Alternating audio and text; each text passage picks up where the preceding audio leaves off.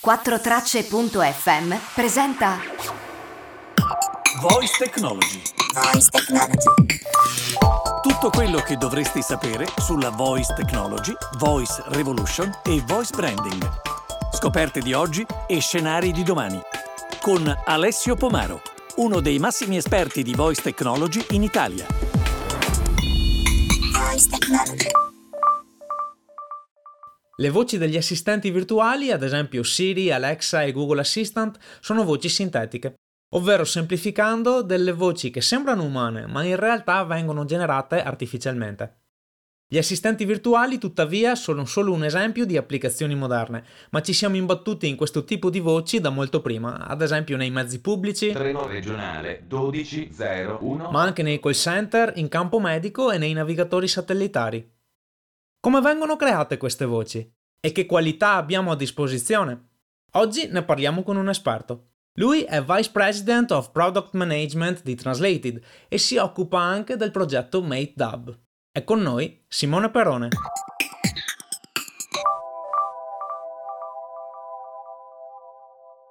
Bene, ciao Simone e benvenuto in Voice Technology Podcast. Ciao Alessio, grazie per avermi dato l'opportunità di parlare del nostro progetto e buongiorno a tutti i tuoi ascoltatori. Bene, io inizierei da MateDub. Ti racconti il progetto, mi piacerebbe sapere come nasce, come si sta evolvendo e quali sono gli obiettivi. Certamente. Eh, allora, introduco un po' eh, velocemente l'azienda per la quale lavoro, che è Translated. Translated è una società che nasce nel 1999 qui a Roma e nasce come provider di servizi di traduzione professionale. Traduzioni che vengono eseguiti da esseri umani, quindi da traduttori professionisti. Oggi eh, abbiamo, diciamo, fortunatamente tantissimi clienti che spaziano da grandi enterprise come Google o Airbnb ed una lunga coda di small medium business e anche di, di privati. Fondamentalmente quello che è accaduto in Translated è che fin dall'inizio, diciamo, fin dalla sua nascita, la tecnologia è stata utilizzata per migliorare le prestazioni degli esseri umani, non per sostituirli. Quindi fondamentalmente eh, dall'inizio e anche oggi noi applichiamo la tecnologia sia a supporto dei workflow interni di lavorazione delle traduzioni, sia a supporto dei, del processo di traduzione del traduttore stesso, fornendo dei tool che appunto facilitano, migliorano e velocizzano il lavoro del traduttore. In tal modo il traduttore eh, riesce o a lavorare diciamo la stessa unità di tempo e produrre di più o lavorare di meno e produrre diciamo lo stesso, Lo stesso. di, di traduzione.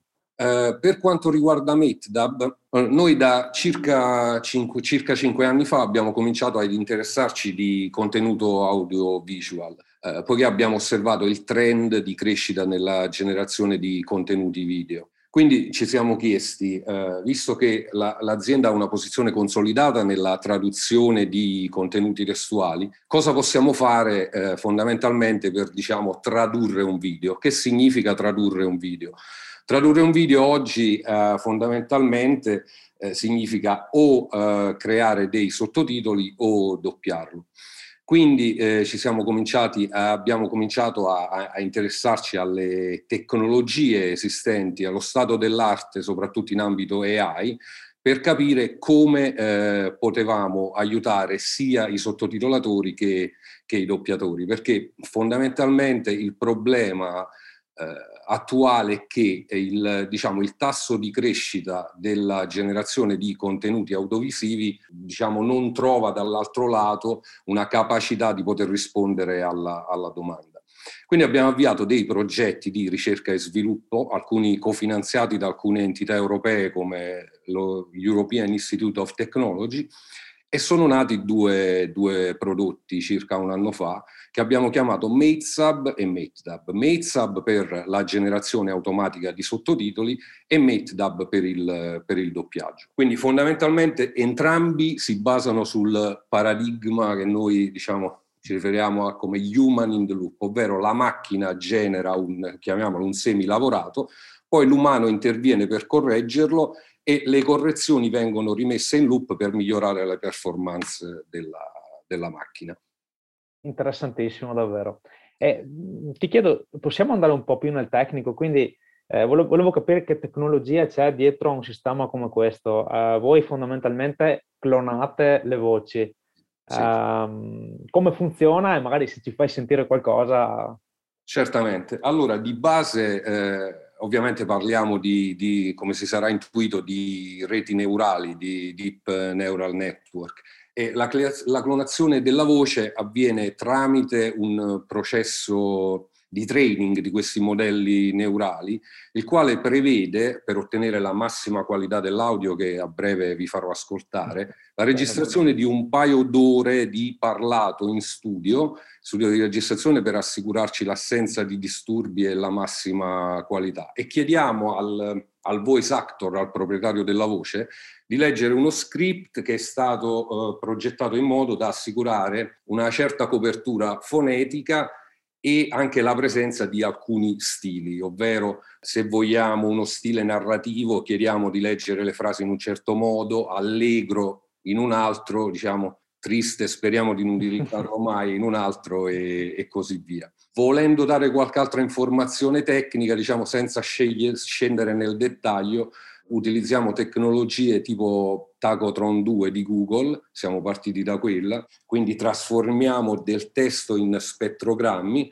e poi diciamo in cascata ci sono diversi vocoder o vocoder a disposizione fra i quali WaveNet, Wi-Fi GAN. Attualmente stiamo lavorando come ricerca e sviluppo anche a modelli end-to-end, quindi eh, cercare di eliminare la catena in modo tale da, da ridurre l'errore. Quindi mi chiedevi se posso farti ascoltare una voce.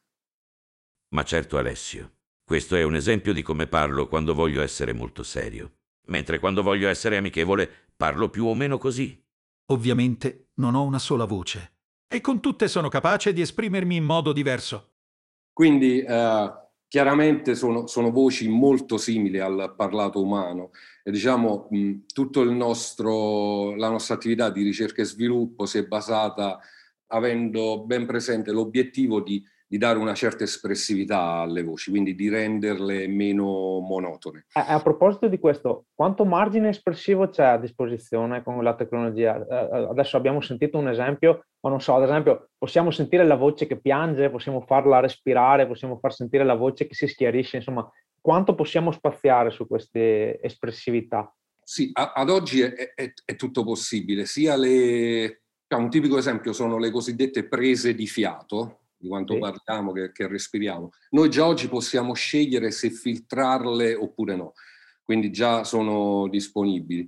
Per quanto riguarda le, le risate, eh, ci stiamo lavorando perché mh, fondamentalmente in fase di training, quindi dipende tutto dal training set. Se la risata non è presente nel training set, non sarà disponibile nella voce finale. Noi oggi associamo del testo a dei file audio quando facciamo il training. Probabilmente per la risata ci stavamo pensando potremmo associare degli, delle emoji o degli smile, ah. quindi sì, è tutto, è tutto possibile, così come diciamo il, il pianto o una voce molto triste può essere tranquillamente riprodotta.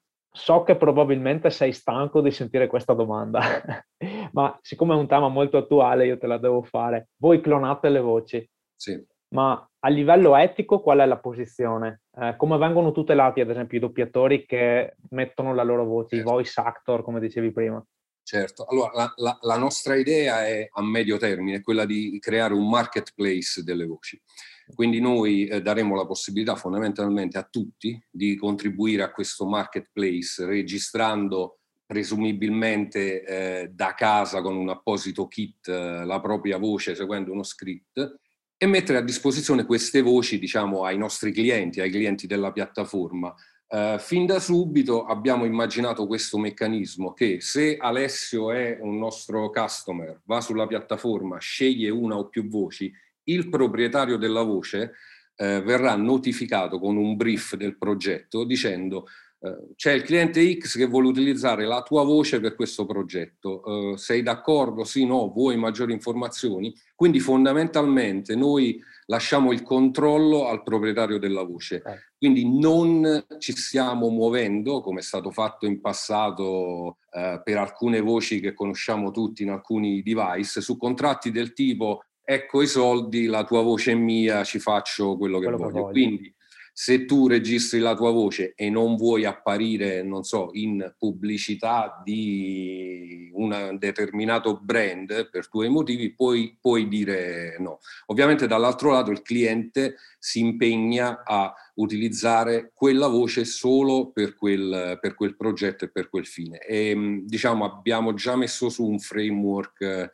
legale, ci stiamo lavorando da diversi mesi per assicurare, diciamo, da ambo i lati che, che la voce venga utilizzata in maniera opportuna. Quindi per noi diciamo, è, è- un tema fondamentale. Parliamo della voce di un individuo che, che- che parte di ciò che definisce diciamo, la, sua, la sua identità, è diverso dal fare una, una traduzione. Quindi, ripeto, per noi il, il proprietario della voce è al centro di tutto questo. Noi ehm, abbiamo parlato molto con la comunità dei doppiatori, qui a Roma dove c'è una tradizione storica, esistono almeno un paio di, di- di aziende che si occupano di doppiaggio, i quali, eh, diciamo, ci sono articoli in giro apparsi su quotidiani nazionali, all'inizio hanno avuto un po', diciamo, una reazione diciamo non buona nei confronti di questa tecnologia, poi ci siamo conosciuti, abbiamo parlato e alcuni di loro hanno capito che è una grande opportunità perché un tipico esempio è eh, ho un sito che ha magari delle descrizioni turistiche di varie località, ho bisogno di leggere 150.000 minuti, eh, un essere umano eh, con gli attuali turni di doppiaggio potrebbe impiegare probabilmente dai due ai tre anni per fare un lavoro del genere. Invece con la nostra tecnologia vieni in studio,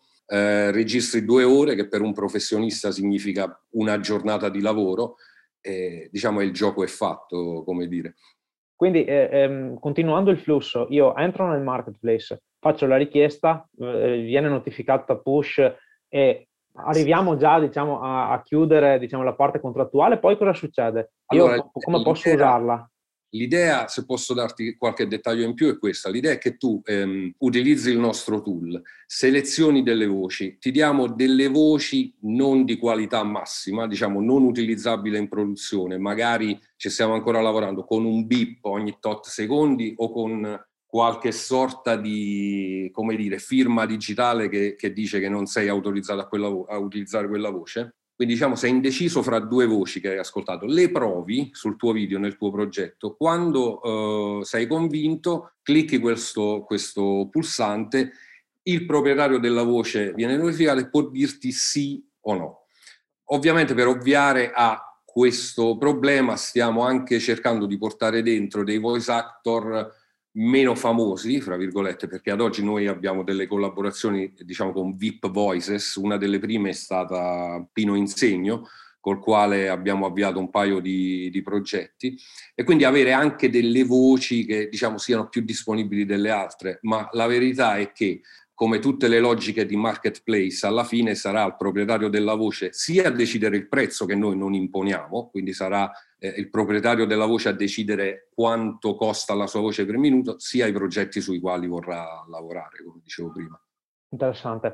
Prima parlavi di firme digitali. Secondo Sì. te tecnologie come NFT eh, possono essere una risposta a, a problemi eh, di cui spesso sentiamo parlare ultimamente, ad esempio di deepfake? Perché l'NFT ti permetterebbe di eh, firmare eh, come voce autentica quel tipo di... di- Sì, sì, in, in effetti è, è qualcosa che abbiamo considerato perché mh, appunto parlando sia con i nostri ingegneri che con i nostri esperti di, di audio, abbiamo detto come possiamo mh, inserire nella voce un watermark, qualcosa eh, che permetta di, risalire al, al proprietario. E NFT, mh, diciamo, le tecnologie basate su blockchain hanno diciamo, i, loro, i pro e i contro. Eh, oggi sembrerebbe, eh, non sono espertissimo, però sembrerebbe che sia una tecnologia abbastanza affidabile. Ovviamente si basa su uh, algoritmi di hashing che eh, diciamo con la potenza computazionale moderna sembrano essere impenetrabili fino a un certo punto. Ah, Non sappiamo quello che nei succederà. prossimi no. anni... eh, Quindi ovviamente utilizzeremo quello che è disponibile come state of the art in tali tecnologie, però sicuramente nella roadmap c'è, è un processo già avviato, non abbiamo deciso ancora come, ma è qualcosa che vogliamo fare. Cambiamo completamente scenario. Noi in voice branding realizziamo assistenti virtuali eh, e usiamo già dei sistemi di text to speech eh, evoluti che lavorano in real time. Prossimamente potremmo pensare di creare delle voci uniche che contraddistinguono i brand e magari anche oltre le applicazioni vocali. Sì, sicuramente, sicuramente. Eh, noi oggi in effetti siamo partiti dal doppiaggio, eh, però abbiamo scoperto appunto quest'altro segmento di mercato che è il text to speech, dove ovviamente stiamo cercando di posizionarci, soprattutto facendo leva sul, appunto, sulla customizzazione delle voci e su queste deep voices, altrimenti andremo a combattere con Google certo. o Polly che ti regalano certo. anche milioni di minuti con delle voci che non me ne vogliano, diciamo, i creatori delle voci sono davvero molto, molto noiose, diciamo, non sono, non sono sostenibili. Quindi sì, sicuramente. Oggi quello che stiamo facendo è stiamo mh, cercando di migliorare l'espressività delle voci e eh, cercare di catturare, come dire, il sentiment, l'espressività del video iniziale, quando facciamo il doppiaggio, e trasferirlo nel, nel video finale. Ed inoltre quello che stiamo facendo dal punto di vista tecnico è cercare di ridurre questi modelli di generazione vocale in modo tale da assicurare dei, dei tempi di risposta in real time. Oggi siamo intorno al diciamo, secondo, secondo e mezzo per generare una frase di 7-8 parole. Quindi diciamo che attualmente è qualcosa di, che funziona non in real time fondamentalmente. Mm. No, non in real time, per il real time eh, prevediamo di rilasciare qualcosa sicuramente nel, 2000, nel 2022. Fantastico, ci sentiremo sicuramente nel 2022. Ecco, spero, dai. ecco, in chiusura una proiezione sul futuro. Qual è secondo te il futuro delle voci sintetiche? Se oggi abbiamo voci praticamente perfette, cosa ti immagini fra dieci anni, ad esempio? Allora, fra dieci anni, um, diciamo, io li associo anche sempre alla, diciamo, al mondo ovviamente della, della, traduzione. Noi fra dieci anni ci aspettiamo la, quello che chiamiamo la, la singularity nel mondo della traduzione, ovvero che di avere sistemi di traduzione automatica che nel frattempo hanno imparato dagli umani, dai migliori traduttori professionisti del mondo a tradurre.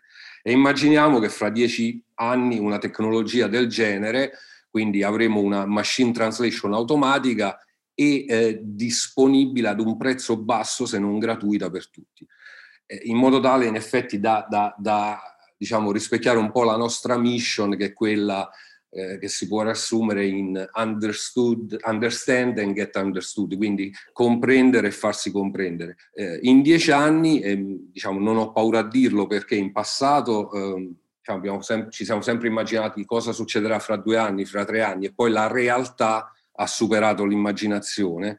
Quindi io fra dieci anni mi immagino che io e te parliamo due lingue diverse, eh, abbiamo delle cuffie, e io posso ascoltare la tua voce col tuo tono, la tua espressività in qualsiasi altra lingua. Quindi se tu sei un inglese e io sono un francese, ascolterò la tua voce in francese e tu ascolterai la mia voce in inglese. E credo che appunto per quello che abbiamo visto negli anni precedenti, per le tecnologie disponibili oggi, è, è, solo una questione di avere a disposizione una certa potenza computazionale che sappiamo che comunque diciamo, cresce, cresce ogni anno. Quindi eh, fra dieci anni speriamo di aver risolto il problema della comunicazione mondiale perché fondamentalmente credo e crediamo che eh, se prima non impariamo a comunicare non possiamo risolvere qualsiasi altro tipo di, di problema. Quindi prima di andare su Marte magari eh, capiamoci. questo, questo. Bene Simone, grazie mille per essere stato con noi. Grazie, grazie a te, buona giornata. Ciao Alessio.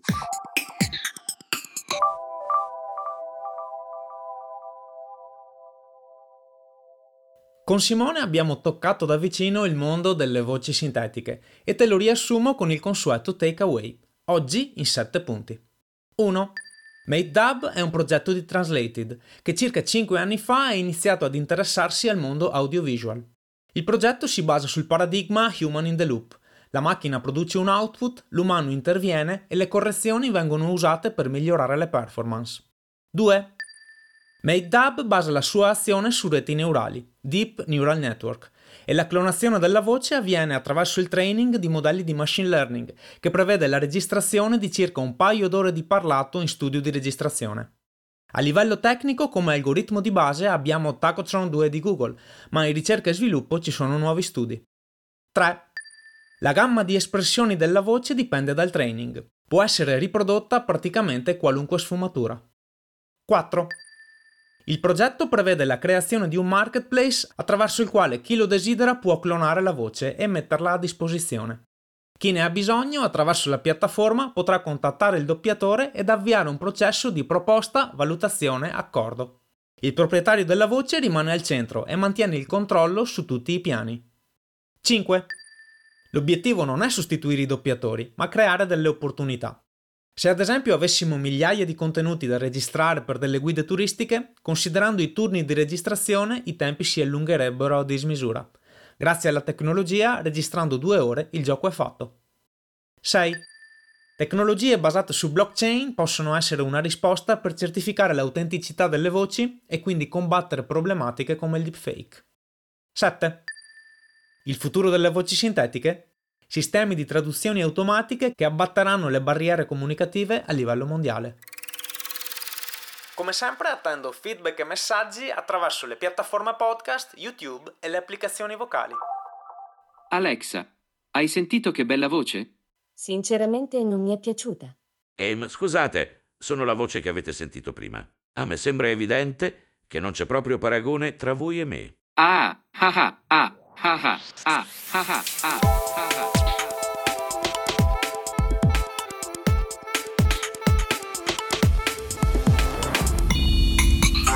Network.